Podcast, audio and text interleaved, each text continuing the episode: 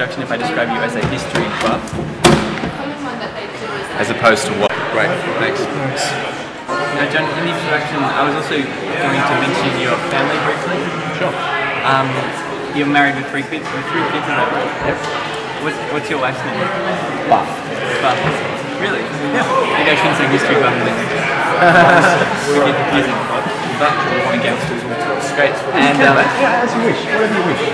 and you, do you live Is that gonna be too much?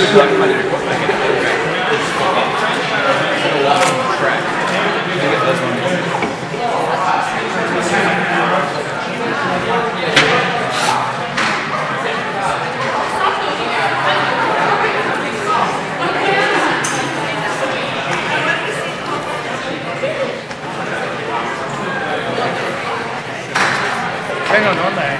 Okay, next question. Can we just have monologue of Florence off rather than like that for a while? Are you giving options here? I, I,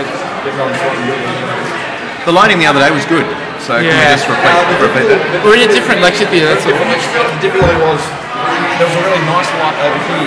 Sometimes when you went into here, you sort of Okay. went into the dark a little bit. Well, I'm happy not to um, not to wander.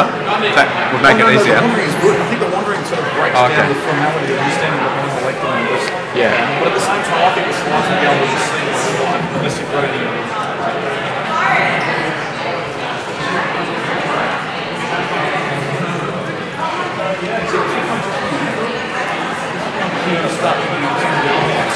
Whereas if you go right back here,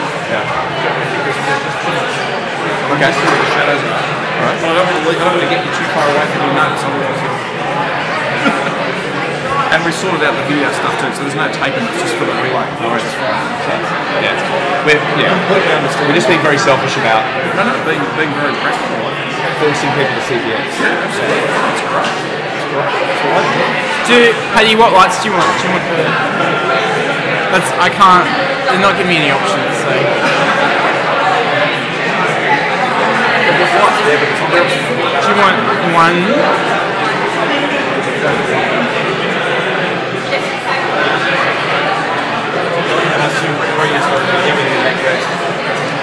Yeah, it's like gradual. So...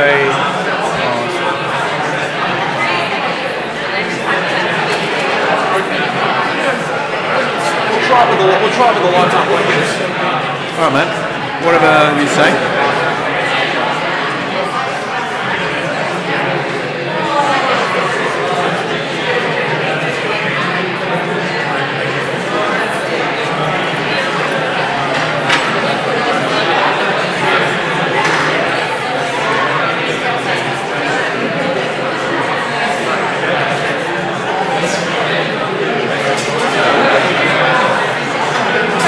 Testing one, two, three.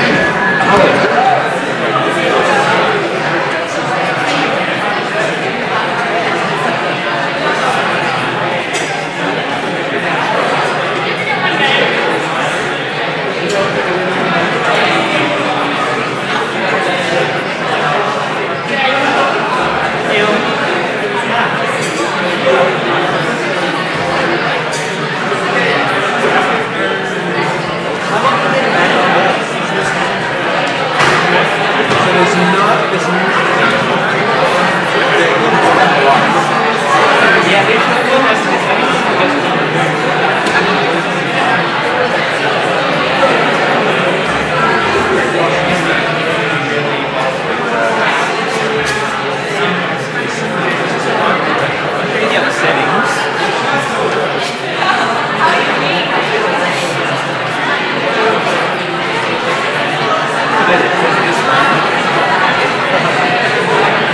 it's just too dark for people to see you.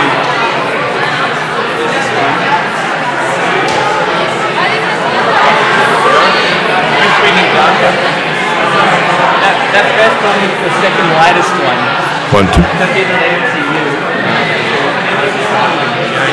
Okay, yep. Recording. Yes. The balance out. Yep. Hey Claire. Concentration for a second. Good. It's recording.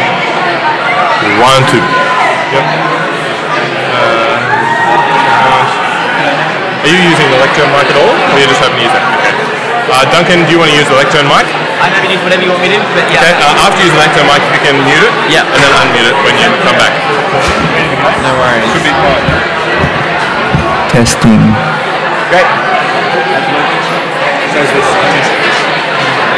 I'm just gonna, I'll use the looking one.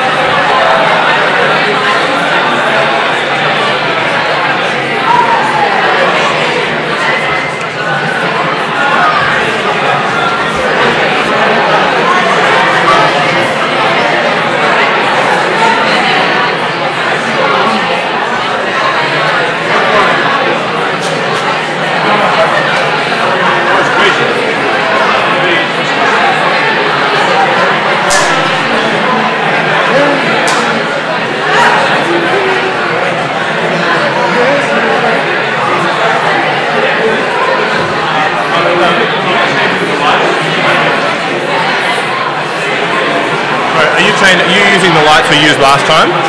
Uh, yeah, but it doesn't work so well because it's really dark at the front Oh, for the people. for, for John Dixon. Like, it's really hard for him Okay. to see. All right. So this, this is the best we can do, I think.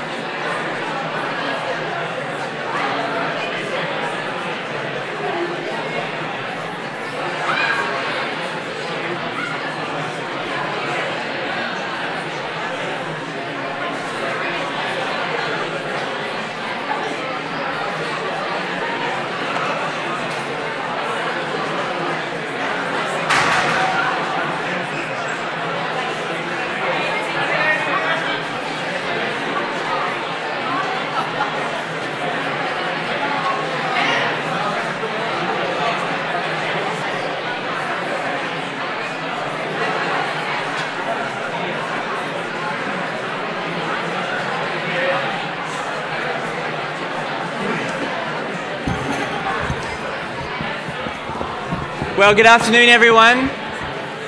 Good afternoon. My name is Duncan Lockhart. I'm a fifth year engineering student and also the president of the Evangelical Union, and I'd like to welcome you all to today's talk.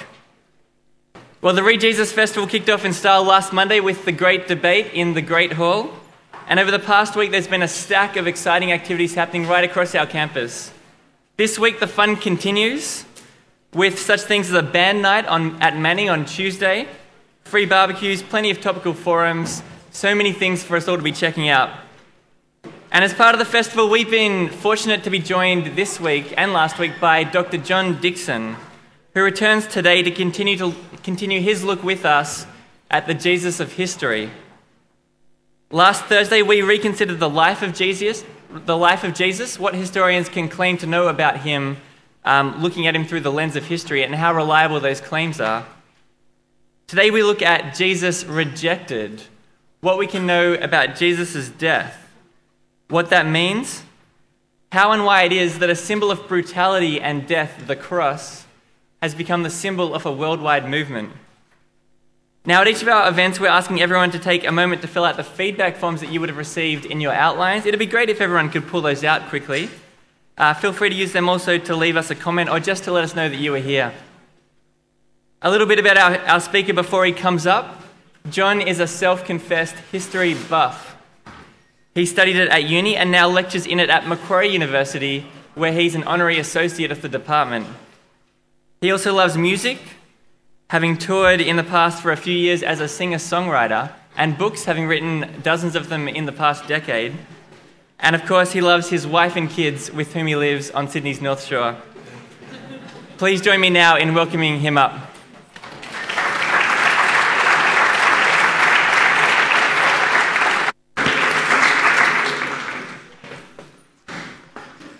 Thank you very much. Uh, hello again. Uh, if you weren't here uh, last week, Thursday, is that when I spoke? Thursday?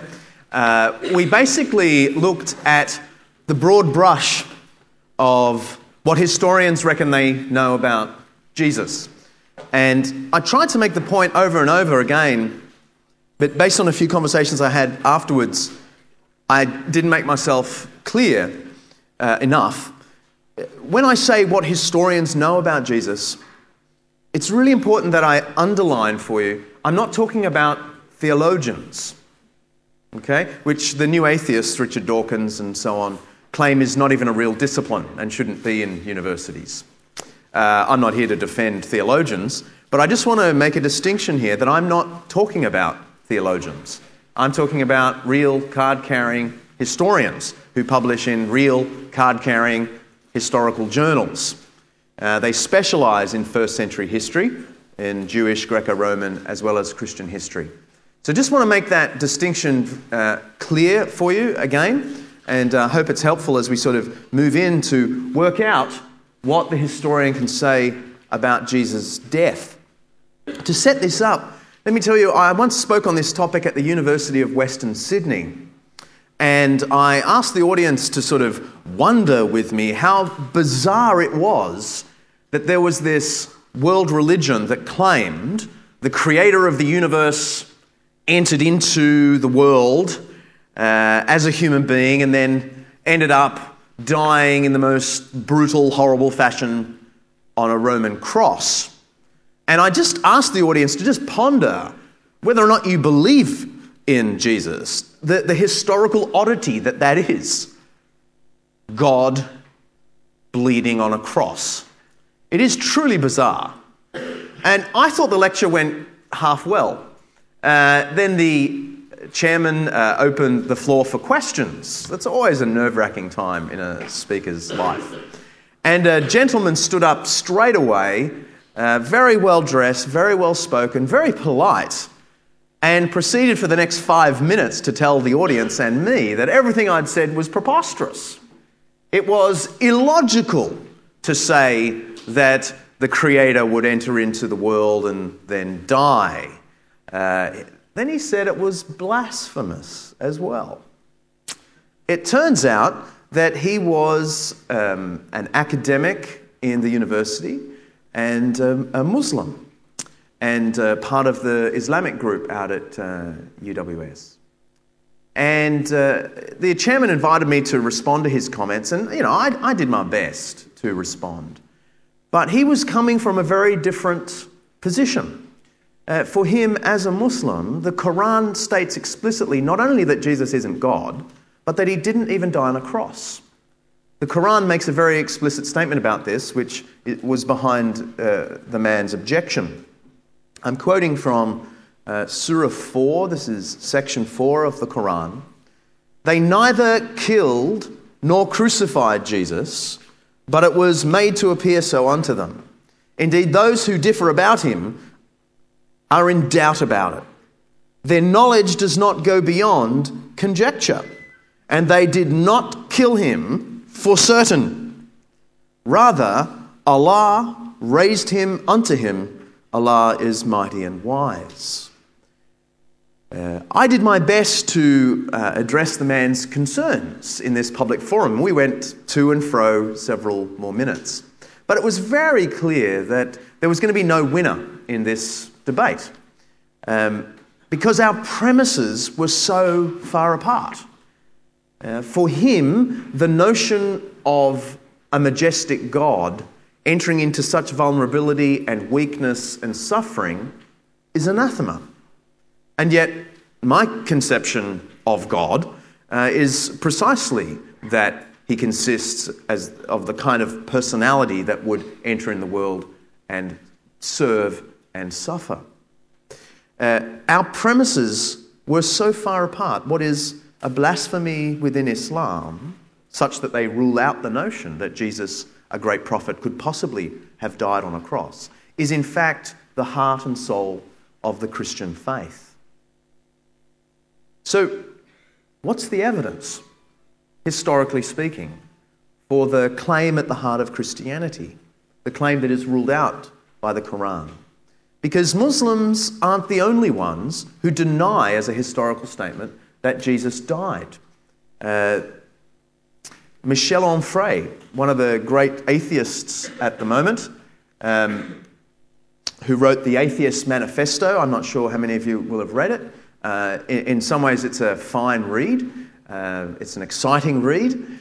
Uh, but Michel Onfray argues that Jesus did not die on a cross. I mean, actually, Onfray argues that Jesus didn't even exist, but uh, then he tries to unpack why it's improbable that uh, he actually died on a cross, as the Gospels say. And uh, I need to make clear that Michel Onfray is a seriously bright man uh, with degrees and a PhD even in philosophy. He's a very famous French philosopher. He comes to discuss Jesus' death, and I want to quote for you uh, from page 127 of the Atheist Manifesto, where he's listing what he calls, quote, the incalculable number of contradictions and improbabilities in the Gospels. And then he arrives at this one. Another improbability, the crucifixion. History again bears witness. At that time, Jews were not crucified but stoned to death. But let us concede that he was put on the cross, just for the sake of argument. In that case, like all other such victims, he would have been left hanging there at the mercy of the wild beasts. Then the remains were thrown into a common grave.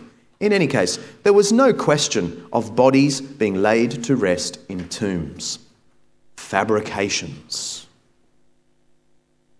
Highly intelligent, learned French philosopher saying that history bears witness Jesus didn't die on a cross because Jews were not crucified in this period. Moreover, even if he were crucified, uh, crucifixion victims were never, note the language, uh, put into real tombs. They were always just left to the wild beasts, thrown into shallow grave. Now, the claim that crucifixion victims never received a proper burial is a simple historical exaggeration, the sort of thing one can easily forgive someone who's trained in philosophy rather than history. But just so that you can check up on this, I urge you to go into the beautiful Fisher Library where you will find all these texts that I quote today and turn to uh, Philo's great uh, Flaccus, um, go to section 83, and you will find very clear first century evidence um, Philo is early first century, that um, crucifixion victims were, on occasion, given proper burials. Uh, more striking is the evidence of Josephus, also a first century writer, not a Christian, but a Jew, who even goes as far as to say this The Jews are so careful about funeral rites that even malefactors who have been sentenced to crucifixion are taken down and buried before sunset. So we'll forgive Michel Onfray his exaggeration that crucifixion victims were never, never buried, as the Gospels say Jesus was properly buried after crucifixion. But more striking than his exaggeration is his claim that history bears witness at that time Jews were not crucified but stoned to death. Uh, this, and there's no kind way to say it, is a serious historical blunder. If anyone is trained in ancient history in uh, this room, and I hope I have a few friends, then uh, you will know that actually it's truer to say Jews were amongst the most crucified people in the first century. The evidence is, uh, frankly, overwhelming, and I'll just give you a few pieces of the evidence. Uh, we know uh, from Josephus alone, who's a first century uh, writer, an important uh, text, we learn of Varus, governor of Syria, crucifying 2,000 Jewish rebels on one occasion. Uh, we know uh, that the rebels James and Simon are crucified in the mid 40s, so shortly after Jesus.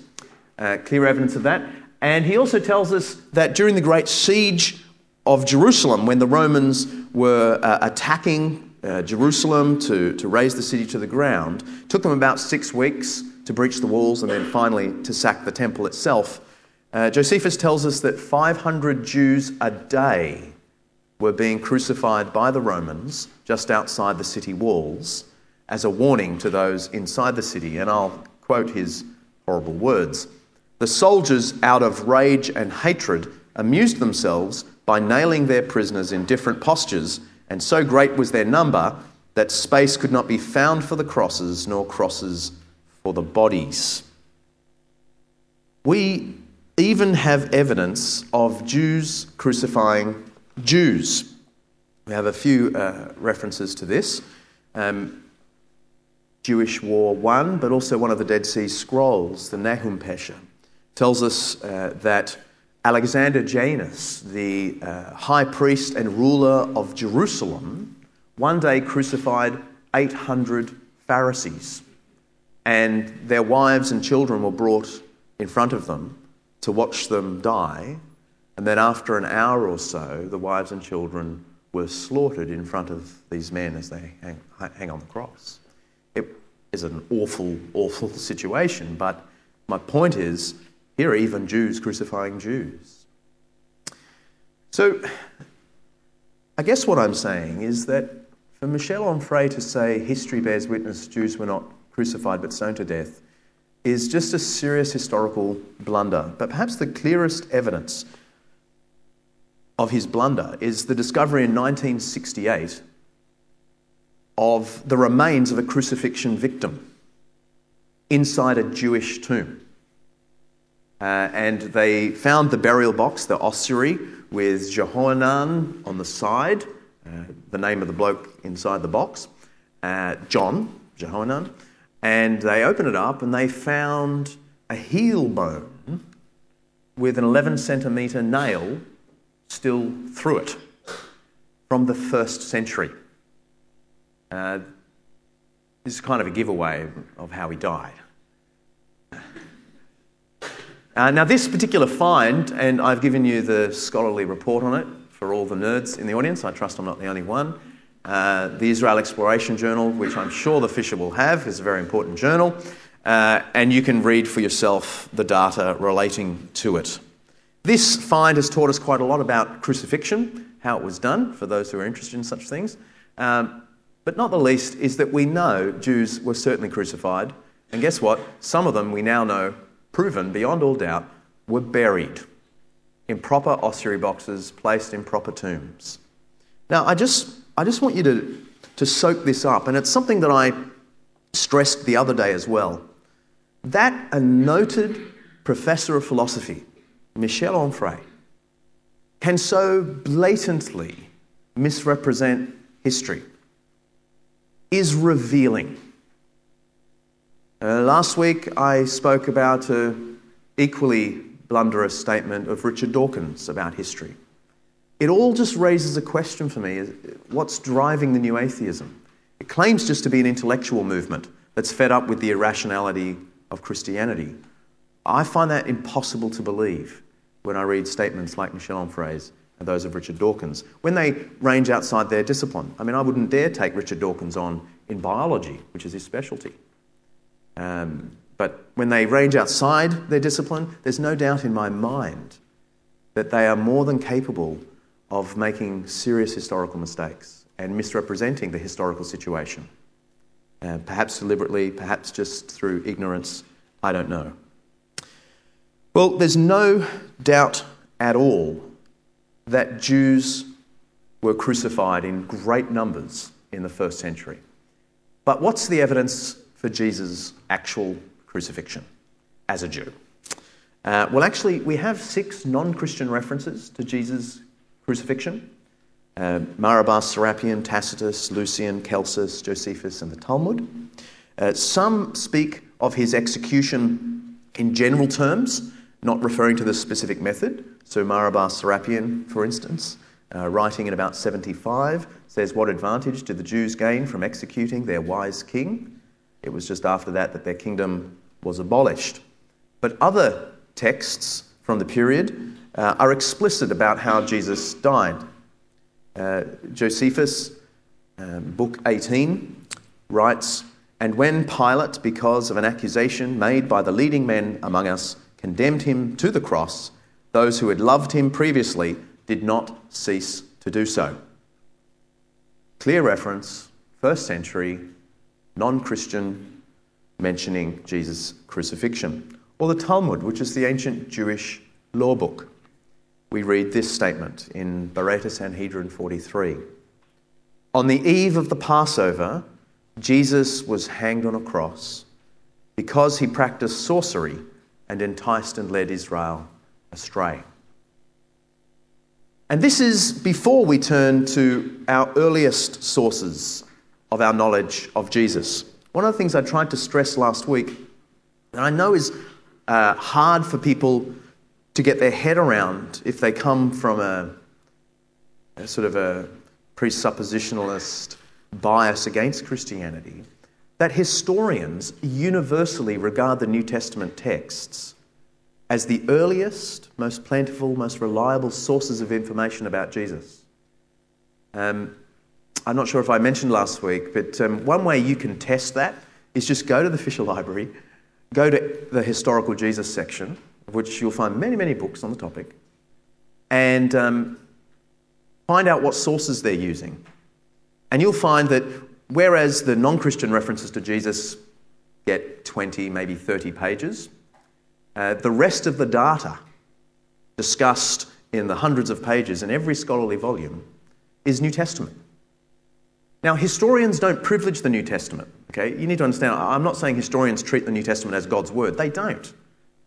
They just treat it as a human text.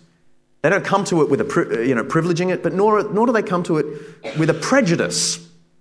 And it's sort of in between those two things that I want I want to sort of give you the impression that's how historians treat it. They treat it just like they treat Josephus, just like they treat Tacitus, Suetonius, and so on.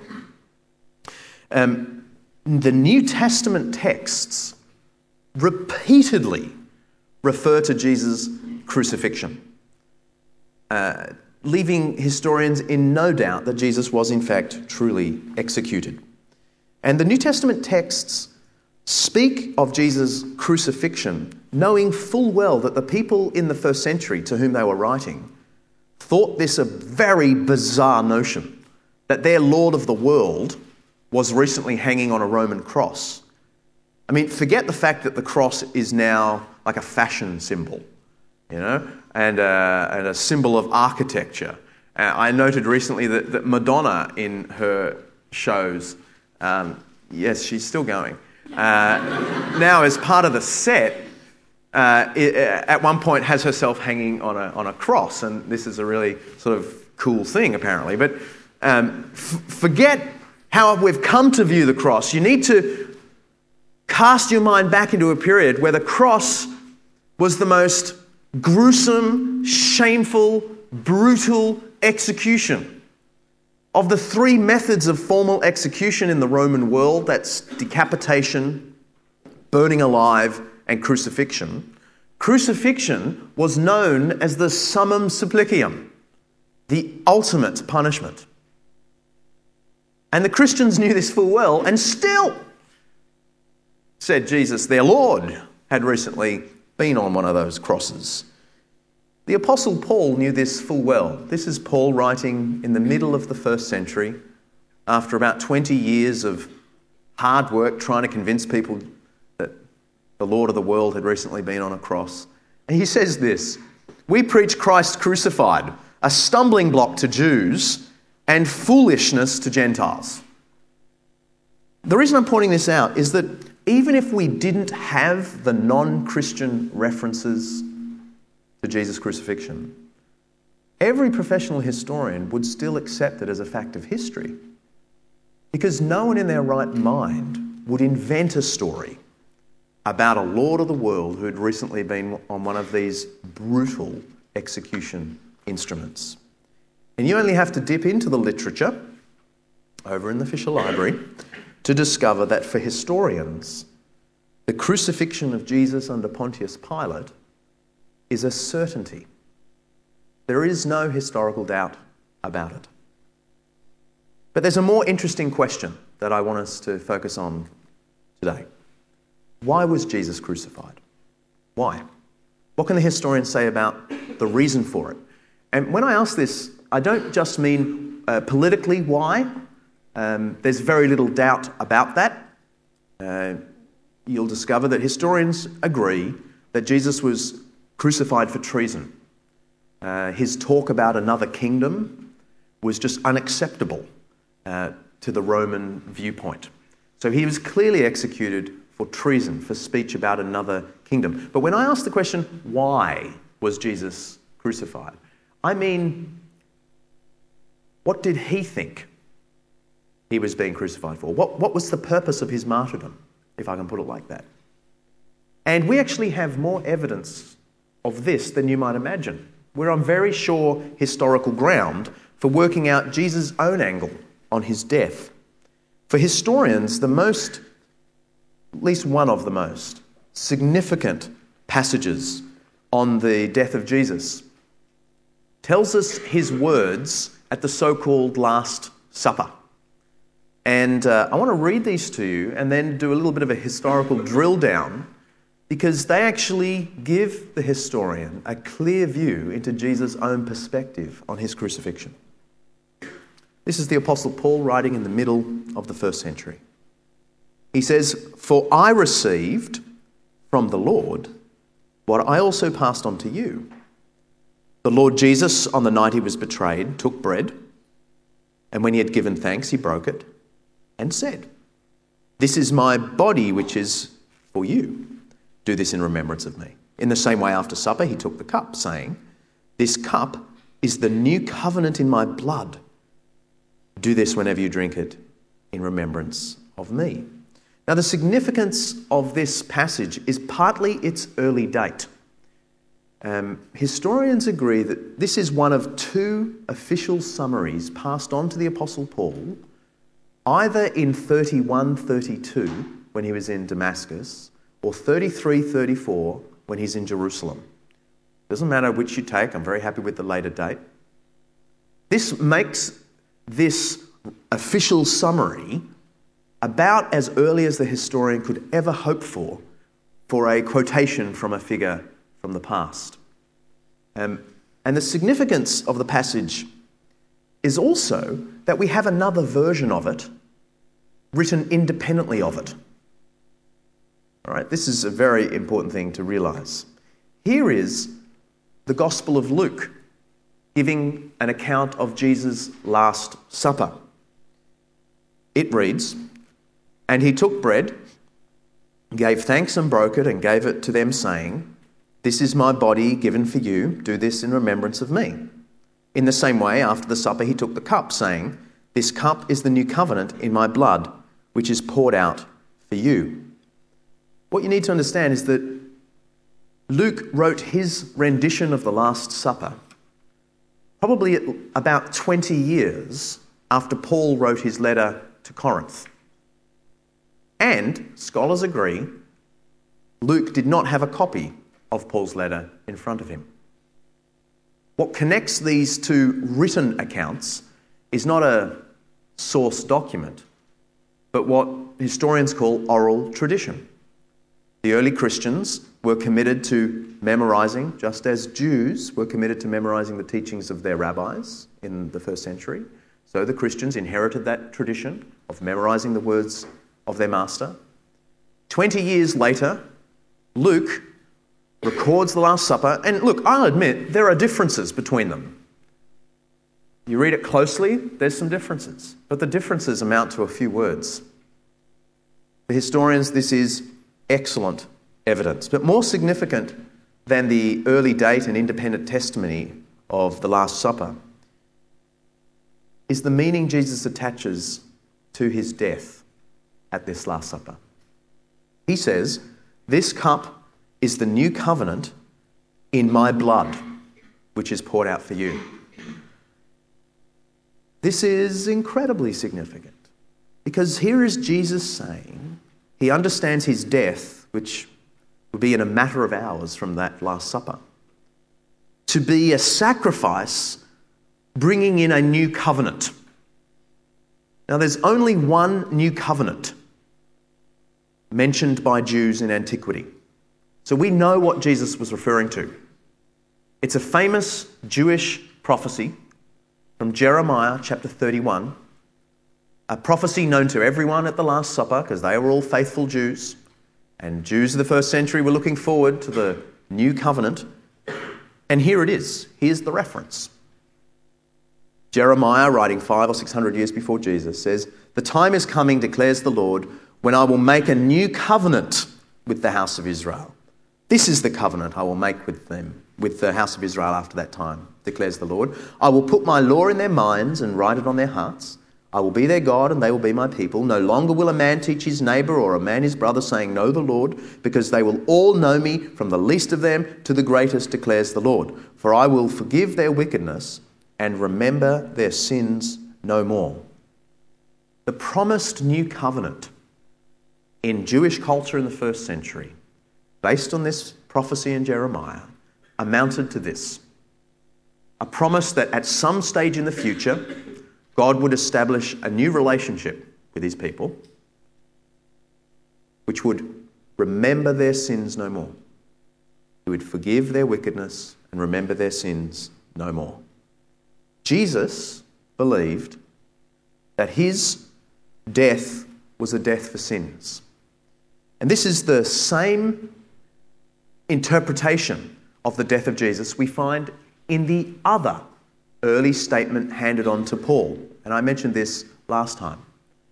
Here we have quoted an ancient creed which Paul uh, was given at his conversion and which he handed on to others as a summary of what Christians taught. And he says, For what I received, I passed on to you as of first importance.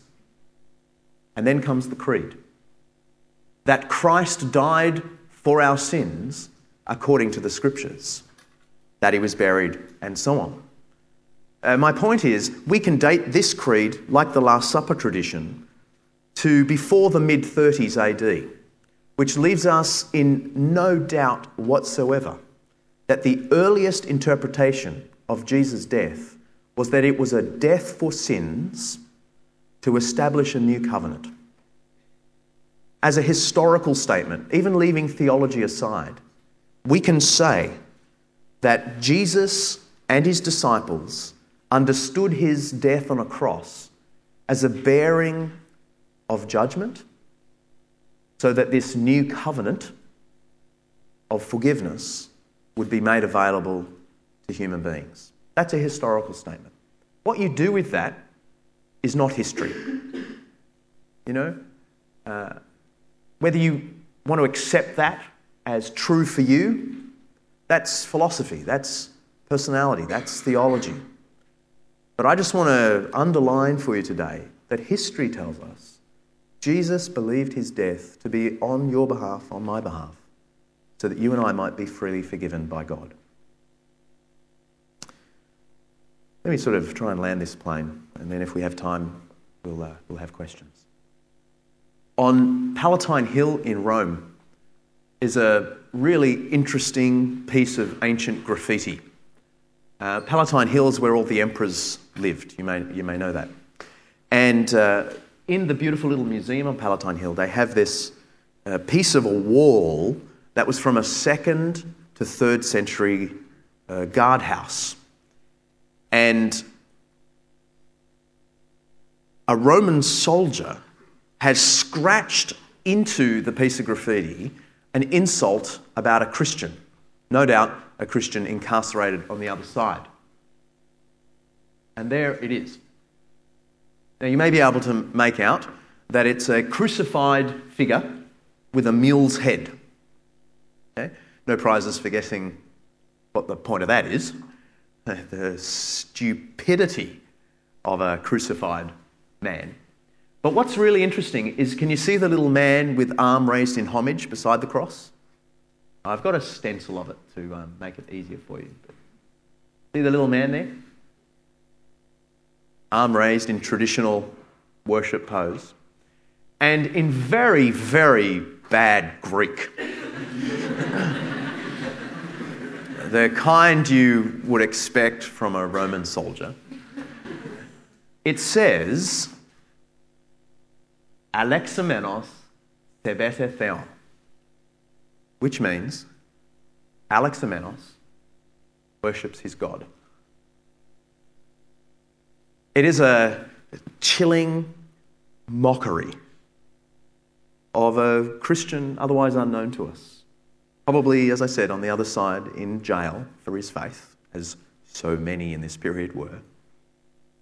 And the soldiers passing the time discussing with themselves over copious wine, no doubt. Maybe that accounts for the drawing and the bad grammar. Say about Alexamenos, you know, he worships that crucified idiot Jesus. Let's draw him with a mule's head and mock Alexamenos, worshipping his God. When I went to um, visit this piece of graffiti, actually my mind was cast not to the Roman soldiers, but to Alexamenos himself on the other side. Because he wouldn't have viewed the, viewed the cross like that. Whereas for the Romans, it was a symbol of stupidity and weakness and shame and failure. For Alex, it was his hope. It was the establishment of a new covenant with God. It was the means by which he was forgiven. And I imagine that Alex took great comfort in the words of the Last Supper, which every Christian in this period had memorized. When Jesus said, This cup is the new covenant in my blood. Despite the mocking of the soldiers, I'm sure Alex took great comfort. And as I stood there running my hand across the mocking inscription, which you can do when the cameras aren't on you,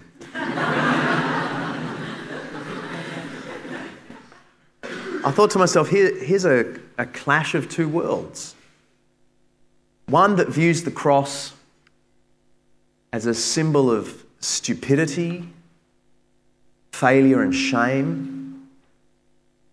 And for someone like Michel Onfray, a fiction. But on the other hand, another way of looking at the cross as the means by which I could be forgiven. Jesus bearing judgment so I could be forgiven. The question I want to end with is not a historical question. The question is which of those two views of the cross do you find most compelling? And with that, I'll finish. Thanks.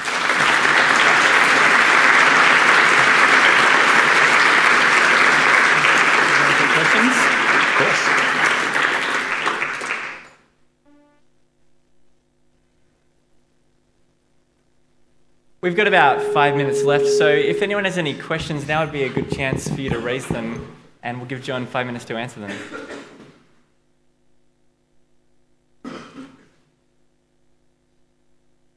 At the back.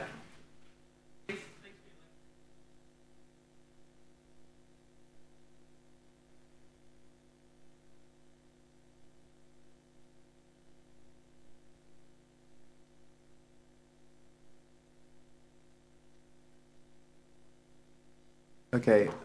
Um, why do we trust these first century writers so much when these 21st century scholars are making such blunders. If they can make blunders, so could Josephus, in other words, yeah.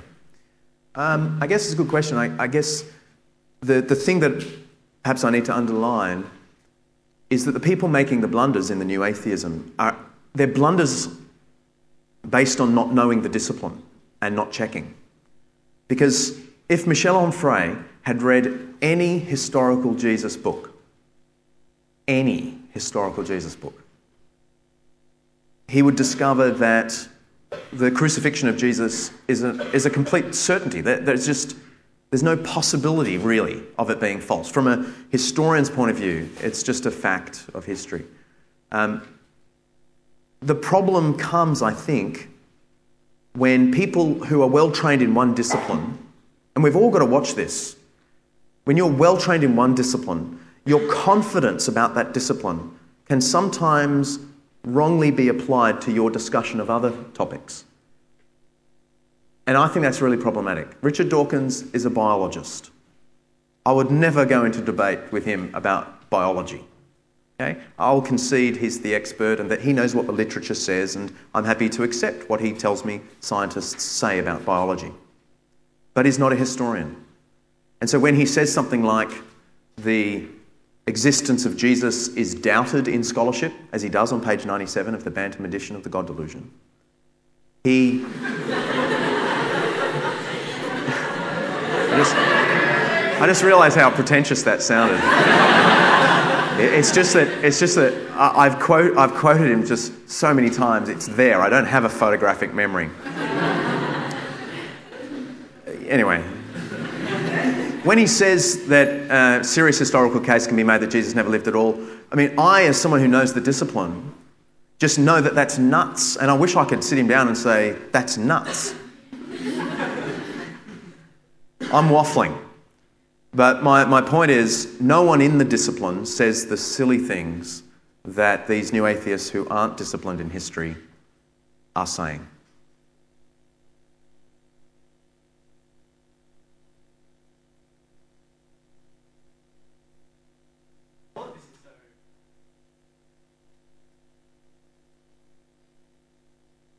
Well, there are quite a few. it's doing pretty well the old Christianity thing. Um, yeah, I mean, the UN tells us um, that 2.1 billion claim to be Christians. I can't think of anything else that's accepted by that many people. Um, so, one part of me is saying it is, it's doing very well. Thank you very much. Um, the other thing that I'd say, I mean, which, which is sort of more to the point, you know, maybe why do so many people here at Sydney Uni, you know, question it and so on?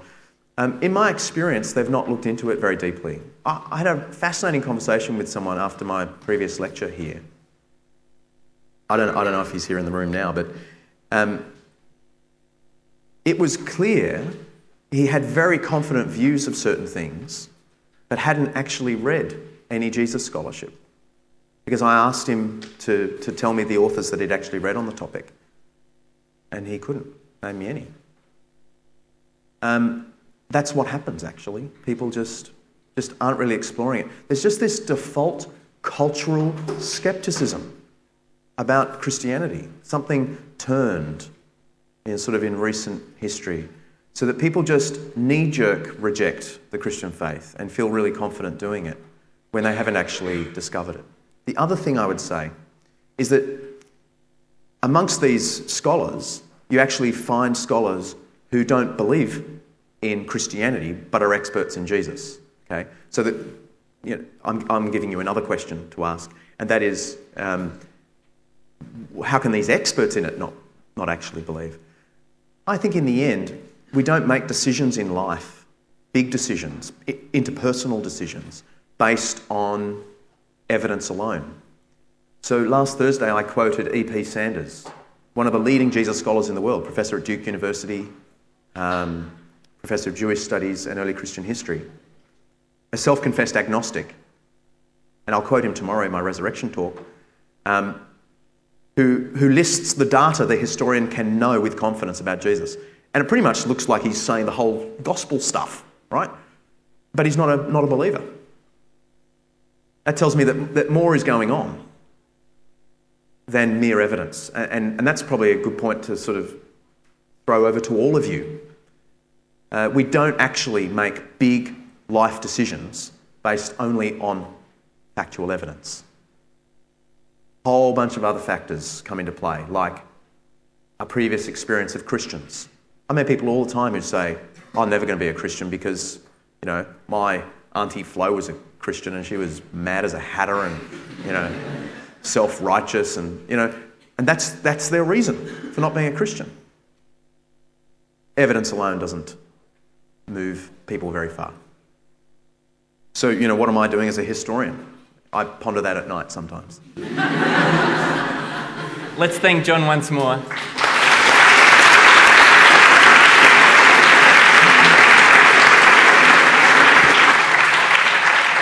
When John, when John returns tomorrow, we'll provide more time for questions. But if anything, anything that's been said today has made you want to investigate more, please make sure you do tick the appropriate box on those feedback forms and drop them in on your way out. Like I said, John returns tomorrow to continue our look at the historical Jesus, particularly his resurrection, that key tenet on which Christian faith stands or falls. That's 1 p.m. back here in the same lecture theatre. And make sure you don't miss out all the other great activities happening as part of this Re Jesus Festival. One thing that caught my attention a forum tomorrow on Is Jesus Just a Crutch for the Psychologically Weak? That's 11 a.m. tomorrow. Best place for more details is the website readjesusfestival.com. Please join us now for some afternoon tea in the courtyard just downstairs and outside. We'd love to see you there. But if not, I hope you have a really great day.